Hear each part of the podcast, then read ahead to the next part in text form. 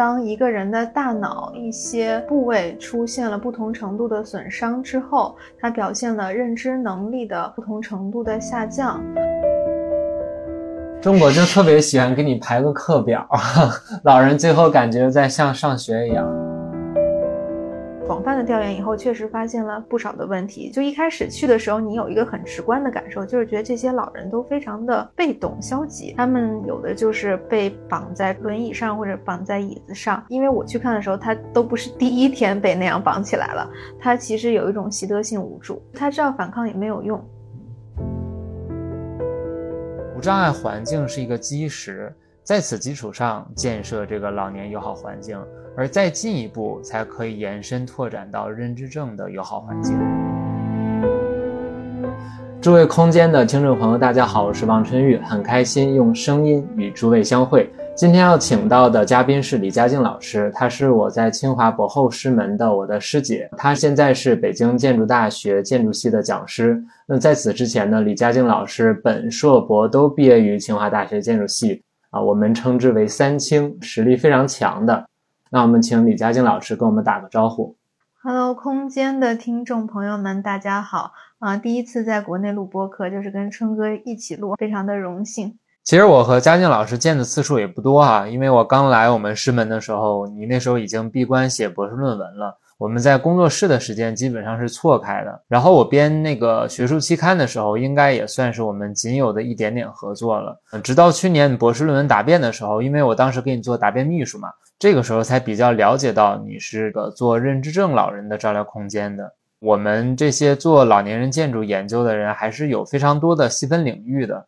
认知症老人的建筑已经是里面非常非常专的一个领域了。我想这个听众朋友应该很多人也都听过认知症。呃，前段时间有一个还挺火的综艺叫《忘不了餐厅》，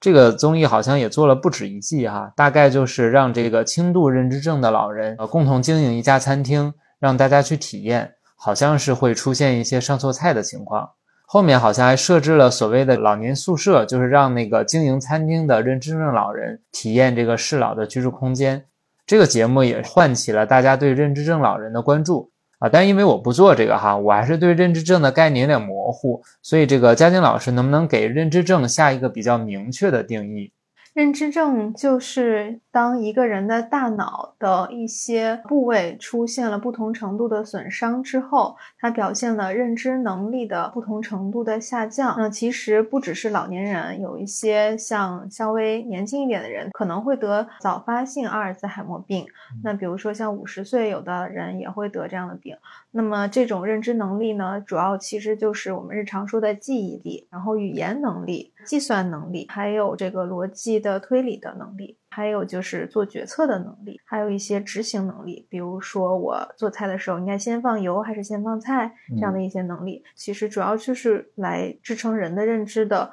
各种的功能。他的大脑不同的部位发生损伤以后，他就会出现各种各样的认知的问题。那就是统称为认知症或者是认知障碍症。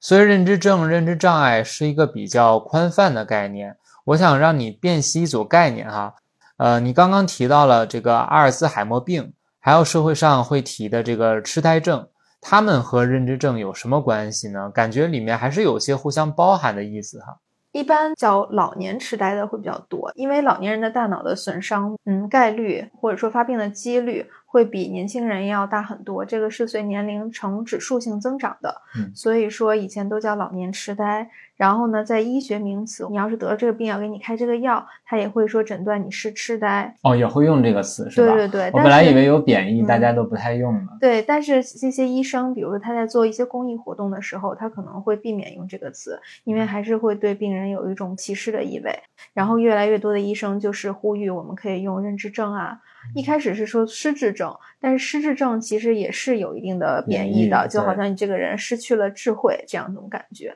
然后，就认知症呢，就是比较中性一点。另外就是那个阿尔兹海默病，它其实是认知症中比较主要的一种类型，所以我们经常会听媒体去宣传它啊，有一些什么歌啊之类的，也叫什么阿尔兹海默的爱情什么的，还有一些话剧都会用这个，因为它是大家最常听说的一种类型的。最早是一九零六年德国的一个叫阿尔兹海默的医生发现的这种病，后面大家才发现哦，还有其他各种各样的看起来是老糊涂的这种病，其实都是属于认知症的。然后阿尔兹海默病呢，它就有大概百百分之六十的比例，就是在所有的认知症里面，它的主要的问题呢是海马体损伤导致的短期记忆能力的下降，以及一系列其他认知能力的下降。就你可以说，痴呆就是医生诊断的时候用的一个医学名字，认知障碍就是痴呆。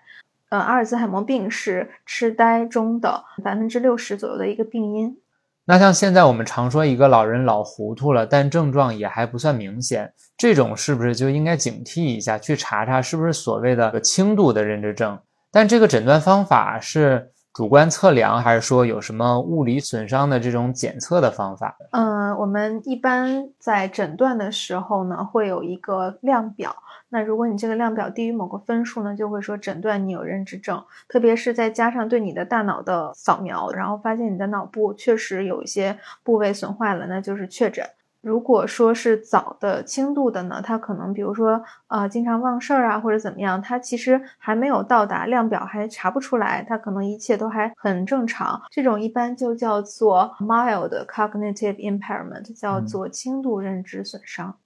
虽然我们是建筑学领域，但是因为你做这个方向，感觉你现在已经成为了一个认知症的医学科普和咨询达人了。你说的这个轻度认知损伤，我感觉着我姥爷当年就是这种。我姥爷晚年的时候就特别执念于一种叫做接骨草的草药，其实本质上就是一个治跌打损伤的。他就会跟我一直重复一个故事，说这个接骨草只有南方有。从前呢，有一个人发现了这种草，为了证明这个药效，他就找了一只鸡，打断了这个鸡的腿，敷上这个草药之后呢，一会儿这只鸡的腿就神奇的接上了，就活蹦乱跳的走了啊。然后我当时在武大上学，就是所谓的这个南方啊，所以我每次放假回老家，我姥爷都会问我一遍，就是有没有帮他找到这种神秘的草药，然后把这个故事又再给我讲一遍。后来就是愈演愈烈，就是变成了每天早上都要敲开我房门，把这件事给我讲一遍。其实我还挺遗憾的，因为当时没有把这个事儿当回事儿，而且不觉得这个轻度认知症的老人需要给予关注。直到他去世之前，他还在惦记这件事儿，但是我没有帮他找，就留下了这个没有办法弥补的遗憾。啊，这件事启发我，认知症老人的需求还是必须得到满足的，就不能冷落和嘲笑。可能我姥爷是唯一一个深入访谈，甚至我调研过的认知症老人了啊。那说到这个调研，我是一直觉得。做调研是我们做老年人建筑相关研究时最重要的研究手段了。呃，你当时研究应该也是从调研开始的，对吧？对，你说的很对。这个其实就是一开始我在开展认知症照料环境的研究的时候做的一件事情，就是我完全不知道国内的情况是怎么样的。就是我拿着北京市的朝阳区的养老院的名单，一个一个去打，您这里面有没有接认知症老人啊？您是怎么样去照料他们的呀？方不方便让我去调研啊？那个时候，他们接收认知症老人的设施多吗？可能有一小半儿吧。就是他也没有专门的认知症照料的专区，但只是说我们可以接认知症老人。那个时候也有那么两三个专区，不是很多。后来呢，就是对，后来就是去国内广泛的调研以后，确实发现了不少的问题。就像你说的，就一开始去的时候，你有一个很直观的感受，就是觉得这些老人都非常的。被动消极，他们有的就是被绑轮椅上或者绑在椅子上，当然不是那种非常紧的绑，但是也是希望他们不要随意的活动。然后他们基本上可能是有一个门禁需要刷卡，所以他们自己刷不了卡，他们就只能生活在一个固定的区域里。然后老人的脸上呢也没有什么太多的表情，整天呢也没有太多的事情，除了吃饭，可能带他们。唱唱歌啊，然后拍拍球啊，顶多是这样的一些活动以外呢，他们的日常的生活，看看电视，就是比较被动和单调的状态。那在那个时候，你观察之中，就这些，比方说被束缚住的老人，他的反抗的意愿或者反抗的举动频繁吗？你知道有一个词叫做习得性无助吗？我知道心理学他们的词。对，我觉得这些老人大部分，因为我去看的时候，他都不是第一天被那样绑起来了，他其实有一种习得性无助，就他知道反抗也没有用。家人其实也知道，并不是说他们是背着家人去束缚住老人，因为很多老人是他走路走不稳，他又不知道自己走不稳，所以他就总是尝试着去走，然后又不能一一的去看着他活动，所以他们就这样把他绑起来，这样会比较安全，不会跌倒。那么护理的这个主管可能就会跟家人说，那如果你不绑起来的话，这个老人可能会跌倒了，那那个时候我不负责了，那家人就会觉得那还是绑起来吧。对，好多年前甚至还有那种新闻，就是说有的养老院把卧床的老人都绑在床上，美其名曰避免老人独自下床摔伤，实际上就是护理工作不到位，粗暴的为了方便的管理。我觉得就是因为曾经的那些错误的护理方式啊，导致现在很多人其实对养老设施有误解。上个学期那个研究生设计课的时候，我带了一组学生出去调研，啊，去之前就有这个学生和我说。感觉养老院里面这个老人都好惨呀，就是他们好像住进去了，就是被禁锢的、被束缚的。当然后来他们一起去了咱们工作室以前设计的这个长友认知症照料专区哈，实际调研之后，他们马上就打消了这个想法。其实国内我们养老设施有些做的已经是越来越好了，但是我觉得这个跟国外的一些发达地区还是有很大差距。你在国外调研的时候，感觉？他们的认知症设施有没有什么比较先进的地方？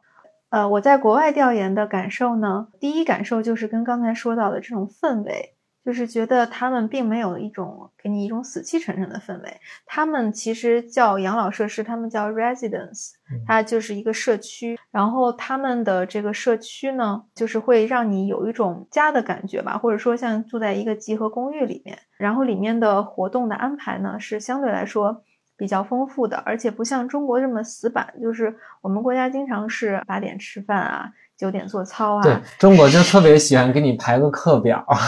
老人最后感觉在像上学一样。那他们怎么做的呀？他们其实有不同的做法哈，他们可能也有的是有时间表，但并不是说要求你，就像中国的老人，就是你无论愿不愿意把你安置到一个圈儿里，然后你就开始做做操、拍手什么的。但是他们的话呢，更强调个人的选择。如果说我不愿意参加今天的早操，我可以去花园里散散步啊。他们会让你感觉到他的生活是我提供了一些活动，你可以来参与，但你并不是非得要来参与。嗯，所以他们的活动空间也会比我们更丰富一些，让他们能够有这种活动的选择。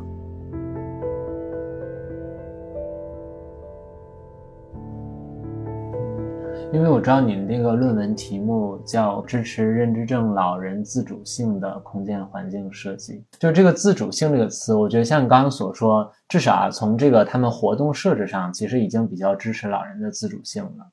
还有哪些就是国外你认证照料设施比较好的，就是能支持老人自主性的一些设计？就你提到“自主性”这个词呢，其实这也是我当时博士要选择这样一个切入点。但其实“自主性”其实这个词在建筑学领域很少被研究，如果你去搜 相关的文献的话，几乎是没有的。所以我一开始我需要做的就是我要定义什么是自主性。后来我就把它总结成了四个维度：一个是独立性，就是 independence；一个是自由，就是 freedom；然后一个是选择，就是 choice；然后还有一个就是控制，就是 control。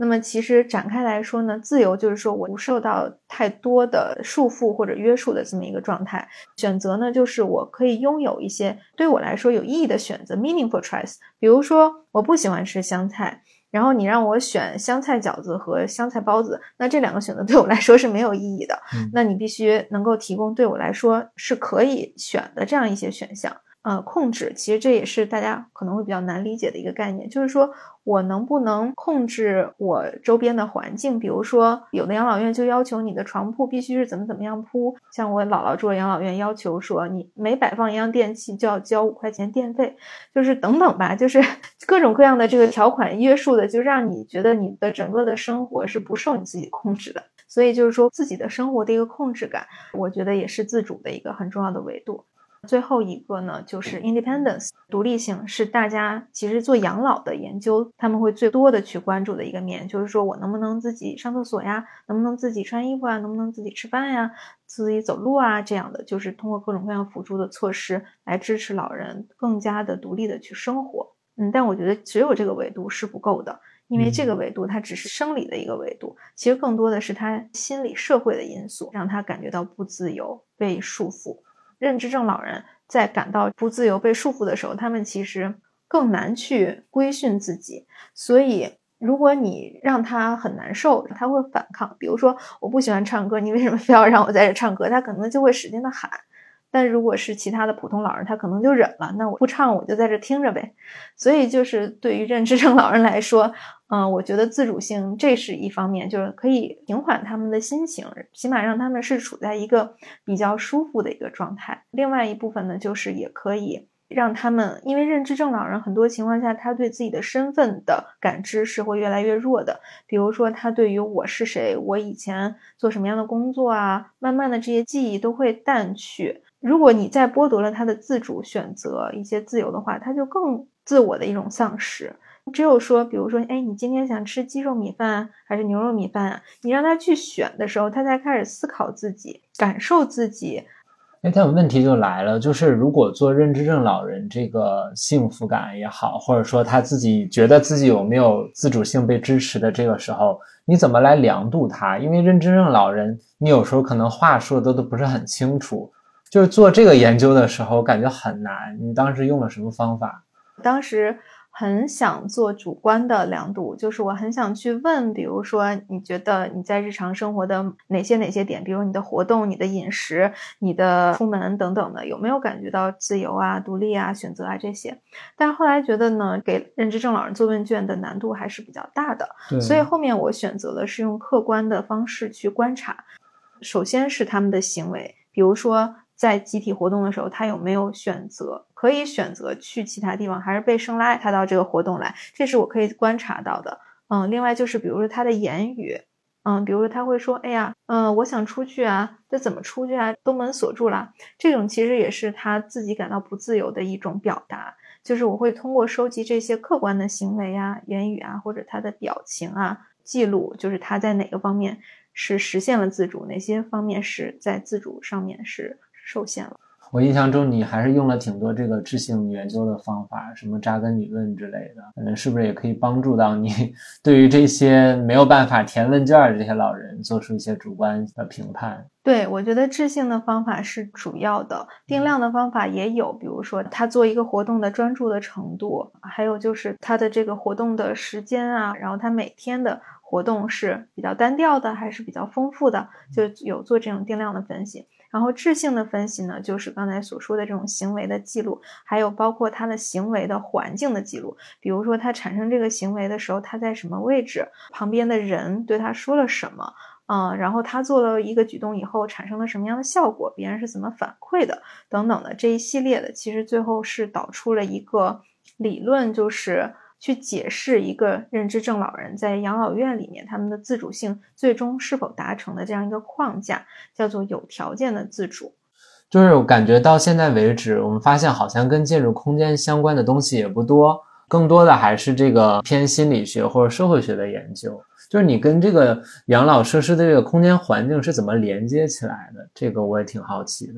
那其实因为我是建筑学的。嗯，本硕博，所以肯定是要跟空间紧密挂钩的。那也就是在我的研究中呢，我先有一个预研究。这个预研究呢，就是我首先我去观察一个在支持老人自主性做得好的一个设施里面，老人的自主性的达成需要哪些空间环境要素的支持。比如说，我发现做得好空间，老人他有不同的活动可以选择，比如说。呃，看书、做操和烘焙。那么这个时候，这个空间就必须同时提供三个室内的公共活动空间。另外呢，就是比如说一个老人，他要自己能够选择去哪里活动，他首先他得知道这个空间里是有这三个活动空间，然后他都看见了，他可能才能真的去选择，而不是说他对着一张纸去选，这个是不够直观的。那这个时候，空间的可视性就非常重要。还有比如说，户外的空间必须得是安全可达的，而不能说我要坐个电梯或者是下个楼梯、下个大坡道才能去。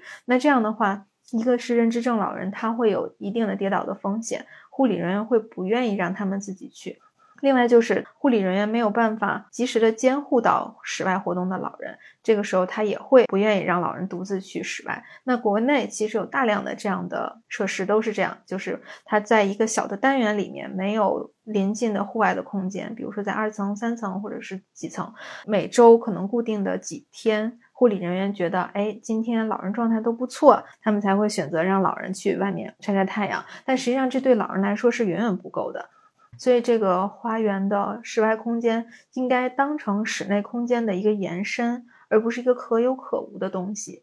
所以，这就能从题目这个词看出来，你用的是支持叭叭叭的空间环境，就是空间在这里面更多的是一个支持作用。它的那个干预不是一种自上而下的强干预，而是当老人我需要有自主的活动时候。我空间能提供给你这么一个环境，嗯，来实现这些动作，对，是为他提供一个条件，这个就是在有条件的自主中的一个条件。然后另外的一个条件呢，就是他要为护理人员提供一个比较方便照护，同时又让他感觉到这个老人的活动是安全的。这么样一个条件，对我插一句，我就觉得其实我们做研究时候，尤其做老人设施相关的研究时候，我们其实是非常关注工作人员的一些状况的。他和这个老人其实共同构成了这个设施的主要使用主体。比方说，这个护理员他这个工作的效率是否得到提升啊？他工作中是否感觉身心舒畅啊？是否空间给他带来了更多的麻烦？这个也是非常重要的研究问题。对，没错，就是在认知症的照护里面呢。其实一开始哈，就大家会过于强调护理的重要性，因为他们会觉得认知症老人他没有什么自我的感受，你只要护理的效率足够高，减轻了家属的负担就可以了，所以就会给老人吃安眠药，然后让老人睡在床上。然后后面呢，其实大家就会很反感再提护理效率这件事情，就觉得应该把人的生活质量放在第一位。但实际上呢，我在调研中发现呢，这两个东西必须是同时存在的。如果说你让护理员的效率很低，特别是在中国人，人力成本也越来越高，他也没有那么多时间去让老人的生活质量提高了，所以必须得是在既方便护理员的效率，又不牺牲老人的生活质量的这么一个状态。比如说，我的花园就在护理站的工作人员的眼皮底下，他边做着护理记录，他就边撇着啊，这个老人在花园里挺安全的，哎，他好像要马上走到某一个不安全的地方，我赶紧去看他一下。就是这种是让护理人员感到安心的一个特别重要的点。就像现在不只是认知症的设施哈，就是大部分养老设施，我们不都在强调说可以小规模组团化的平面布局吗？现在国内有的也开始做了，就是它能让这个护理员同时做两件事，一方面他可能在备餐台的备餐，但同时这个备餐台也是一个护理站，他也可以看到在这个公共起居厅里面活动的其他老人的状况。啊，所以就实现了人力的这么一个复合使用。我感觉这不只是在养老设施里面是一个想法，其实很多种建筑类型之中，怎么样节约人力，就可以实现这个资源的最大的、最优化的使用。这其实是我们建筑非常关注的一个问题。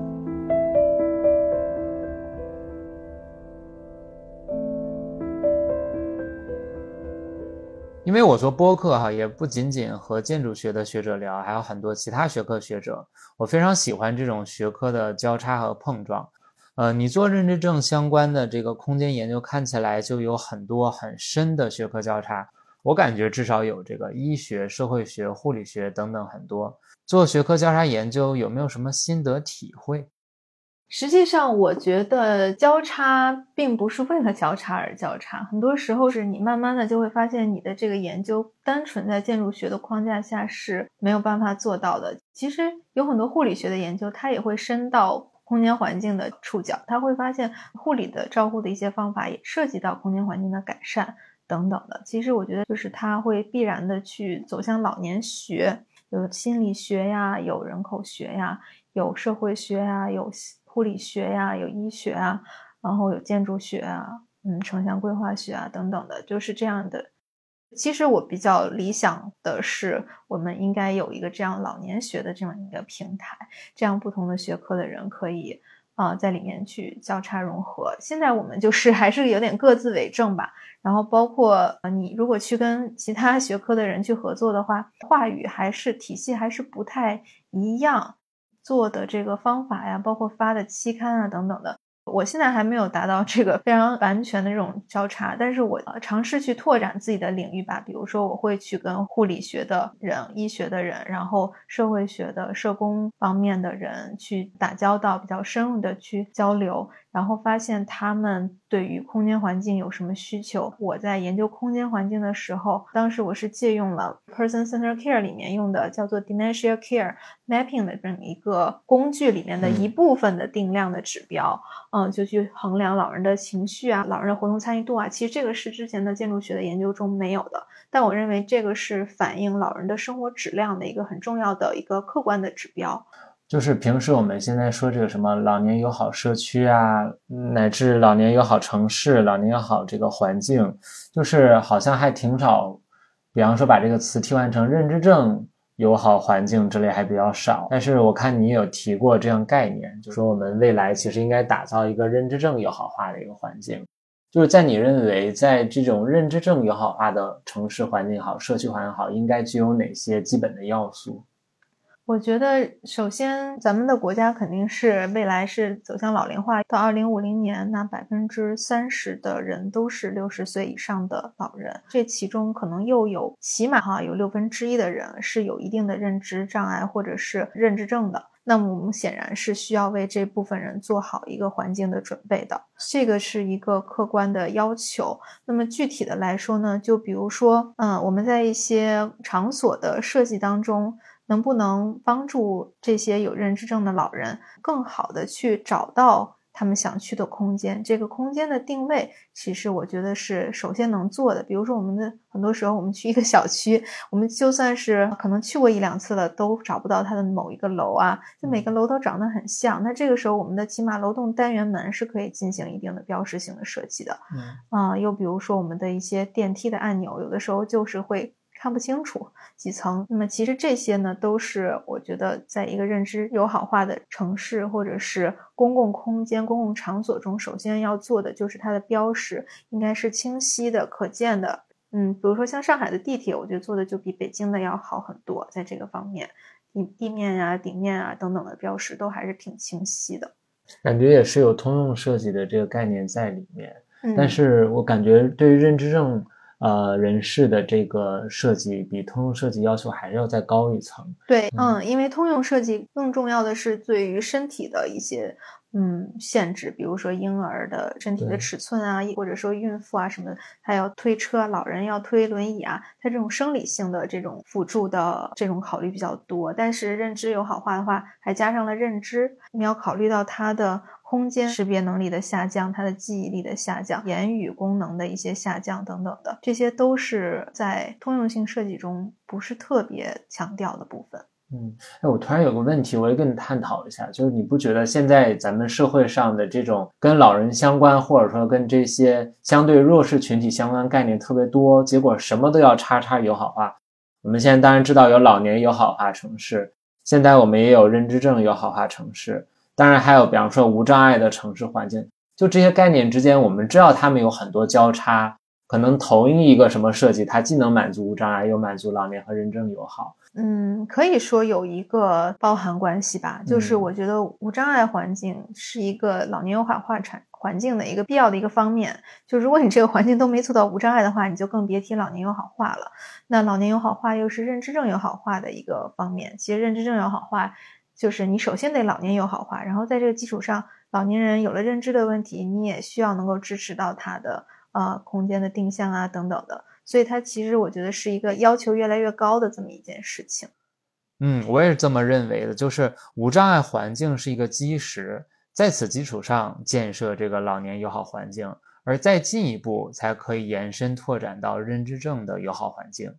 对对对，我觉得是的。而且，其实认知症友好化环境，如果你真的去看的话，目前更多的强调的是社会环境的友好化，包括两个部分，一个就是说大家广泛的知道认知症是什么，然后不会去歧视认知症老人。那还有另外一部分呢，就是在社区里要给到他们足够的支持，比如说家属。照料有困难的时候，社区要有这样的服务的机构，能够让他们喘息一下，给他们提供培训，大大的减轻家属负担。哎，但是你现在发现没？就是认知症照料设施也越来越多了，但是好多家庭还是对把老人送到机构养老这件事情心里有一些抵触，大家还没有进化到那种可以坦然的接受老人去设施居住的这件事情。我觉得这一方面是因为确实很多的设施他们做的不够好。特别是在一些中低端的一些设施吧，他们确实也人力不足，他能做到的就是把老人这个吃喝拉撒解决掉，然后让他不要出现跌倒啊、褥疮啊这些事情。嗯，那老人的生活质量肯定不如在家里好。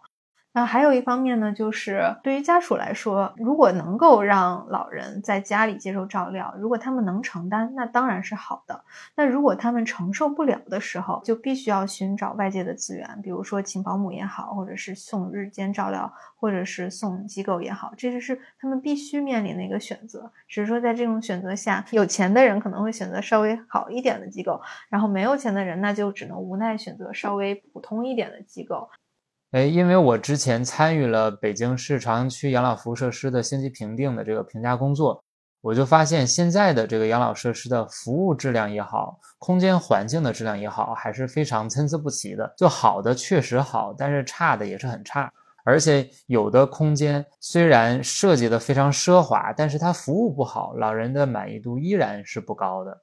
对，是。其实我觉得空间是一回事儿，其实人。是更重要的，就是也许你会去到一个很豪华的养老院，它的硬件是没问题的，但是它里面的活动其实是非常单调的。那有一些比较一般的社区改造型的，但是里面它有很活跃的社工，然后在做很专业的支撑，那个时候老人的生活质量其实并不低。虽然你看着他的住房可能条件简陋一点儿，其实我觉得对于认知症老人来说，更重要的是他的那个每一天的生活的体验，他在做什么，别人是怎么对待他的。嗯，所以我们当时评分量表也大概三分之二的分值，其实给的都是运营这一块，就是包括护理啊、管理啊，也包括老人的活动啊，再包括比方说的这个厨房啊、餐呀，这个有没有做到规范，然后有没有重大的食品卫生的安全事件。其实建筑在里面大概也就三分之一的分值，不是很多。而且建筑更多的也依然是就像你所说，支持老人的活动，支持老人的这个生活质量这些，而不是说单纯的说你这个居室的面积平均要多少。对我觉得这个量表相对来说是比较正确的。我现在就觉得养老这件事情，因为房地产也不是很景气，很多行业也萎缩了，就成为了很多房地产公司，包括现在的险资公司，愿意要进入的一个新的领域，就是试图寻找下一片这个蛮荒之地来开拓，结果就导致社会上大家一拥而上都在做养老。事实上，确实是比较高端的养老设施比较赚钱，包括一些老年公寓什么的，这些其实更赚钱。我觉得现在这些企业吧，就有点在为富人来做事。其实很多收入条件不够高的一些老人，根本入住不了那么好的服务和设施，就感觉带来了更大的社会不平等。我在澳大利亚感触最深吧，就是它有一个养老院，他们是这样的：就你的总资产还是年收入是多少钱以下，那你就不用付钱，你就能住这个养老院；如果你的年收入是多少钱以上，你就要付多少钱。啊，如果你的年收入更高了，你要付更多的钱。就是大家住的是同一个养老院，但大家付的钱不一样。我印象很深，贫之感。对对 对，印象很深，就长得很像流浪汉的一个人，就在那个养老院里。那同时，那个养老院里也有打扮的非常高雅的那么一些人，我觉得也很有意思。嗯，有的时候思考一下，你觉得通过这种税收啊或者什么的去调节是必要的。那你觉得像刚这种会不会带来社群之间的摩擦？因为平时就算是咱们国内啊。就算是一个新建的小区，里面回迁房的那一部分和商品房这部分，也很多时候是愿意拿一个栏杆来隔离一下的，因为他们两两组人之间确实也存在于不同的社会阶层之中。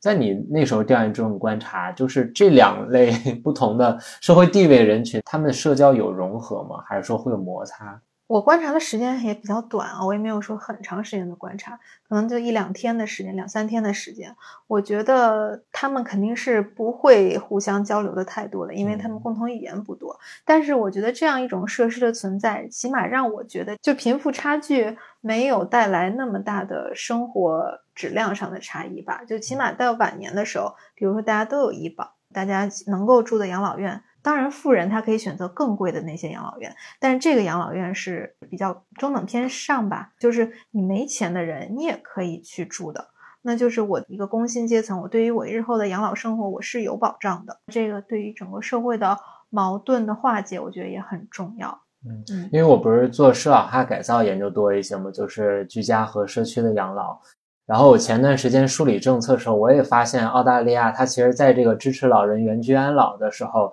它也有类似政策，就是它不是给这个居家养老老人提供家庭护理包，就叫 Home Care Package。其实就是政府会补贴一些钱来给老人提供上门的养老服务。它网上会有个计算器，就是你要输入你的年收入，输入你现有的所有的资产数额，然后再输入你现在的护理等级，就比方说 Level 一到四，它会给你算出来一个，如果你在这样一个条件之下，你每天要支付的护理的钱是多少。然后我拿几组数据算了一下，确实是，如果越有钱的人要支付的要越多一些。然后，当然，护理等级高的也要支付越多一些。而且我输入，如果那个年薪收入不是很高，然后自己的资产也不是很高的话，最后出来就是零，它就会完全补贴。对，我觉得澳洲能做到这种，就是我将其称为一种根据老人经济情况的差异而差异化支持的模式，其实是很好的。就感觉包括欧美这些做的也不错，就是这种高福利国家。那美国政政策也有类似的，就是他给低保的人会有兜底的一些政策，比方说贷款的方式啊，或者专门的住宅改修的这些基金，这都做的比较好。所以我觉得咱们确实也应该引用一些差异化的这种支持方式，就是不能现在是越有钱的人越能住好的养老院，住住好的老年公寓啊，呃，没有钱的就只能住福利类的那种，其实真的差的还蛮多的哈。但是现在其实社会也很难马上就走上这样一条路线。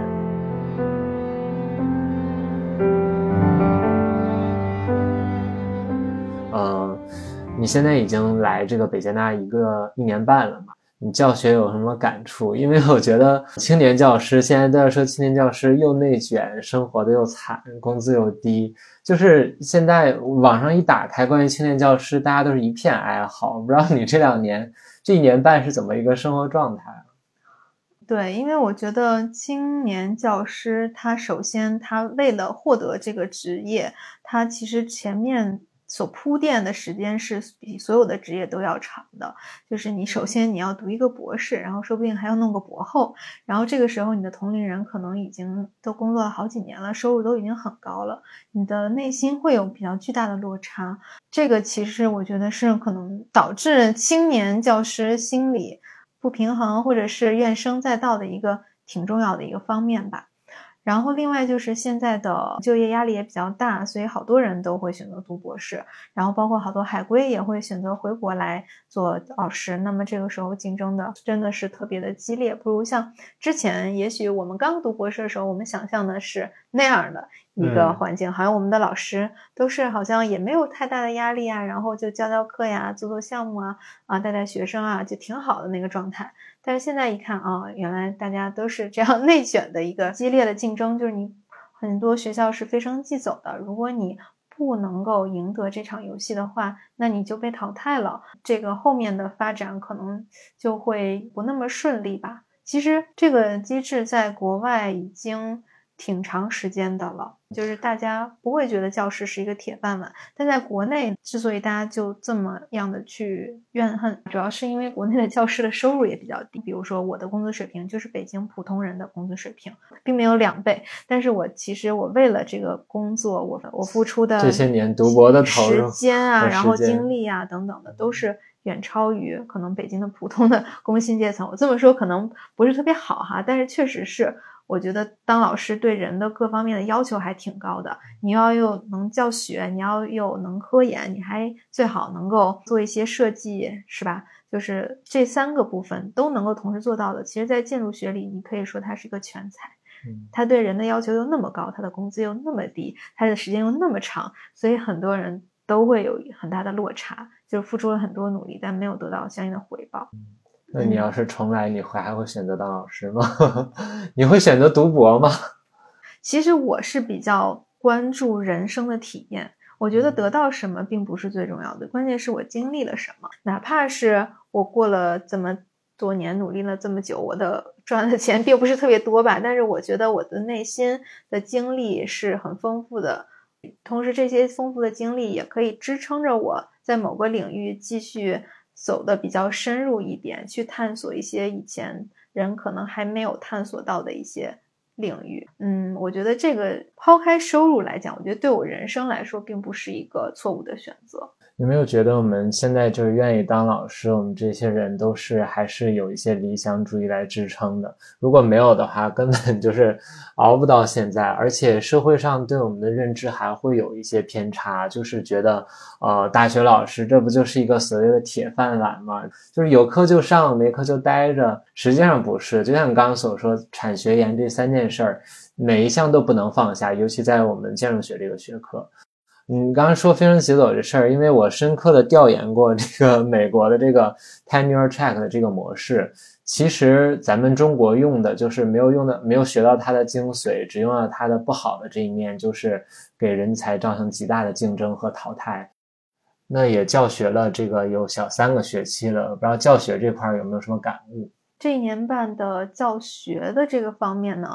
我觉得还是呃，慢慢的会有一些经验。我相信教学这件事情不是天赋型的一件事情，它还是需要慢慢的去了解。刚来的时候就是教大二的设计课，然后我当时呢，其实没有那么深的感触。然后到了这学期，我突然意识到学生不会选小透视的角度，但是为什么不会选呢？他是不知道这个建筑应该从哪个角度看是好看的，是丰富的。也就是说，他设计的时候，他没有从这个场景出发去做这个设计。但是，其实之前我们已经花了很多时间在探讨平面啊，探讨功能啊，或者是探讨一些我我认为也很重要的东西。但到最后，他还没有建立起一种空间的概念的时候，我就会觉得。哦，原来以后我应该是在这个方向先及早的去引导他们。三个最精彩的空间是什么？我觉得这些都是我觉得还挺有意思的。就是我以前在当老师之前，其实我是更喜欢做科研。我就觉得教学好像就是重复每年差不多的题目，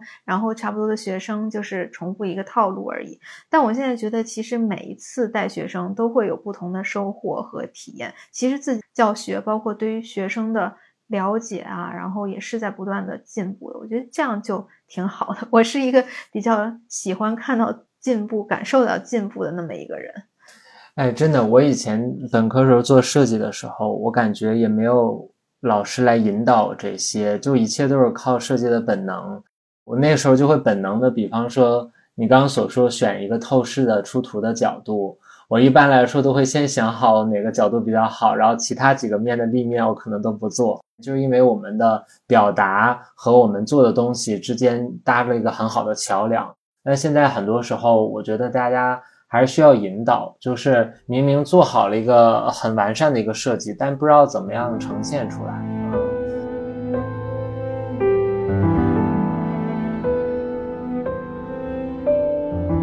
今天这期是《空间之党》播客的第一期，啊，我和我的世界李佳静从认知症是什么出发，进一步讨论认知症老人需要什么样的空间环境设计，同时探讨了建筑学如何进行学科交叉研究等话题。啊，我想即使你不是相关专业的听众，听完本期也会更加理解认知症老人，或许能改变养老院在大家心中的负面刻板印象。改变一些老糊涂的老年人在大家心中的不好的印象。感谢收听，那我们下期再会。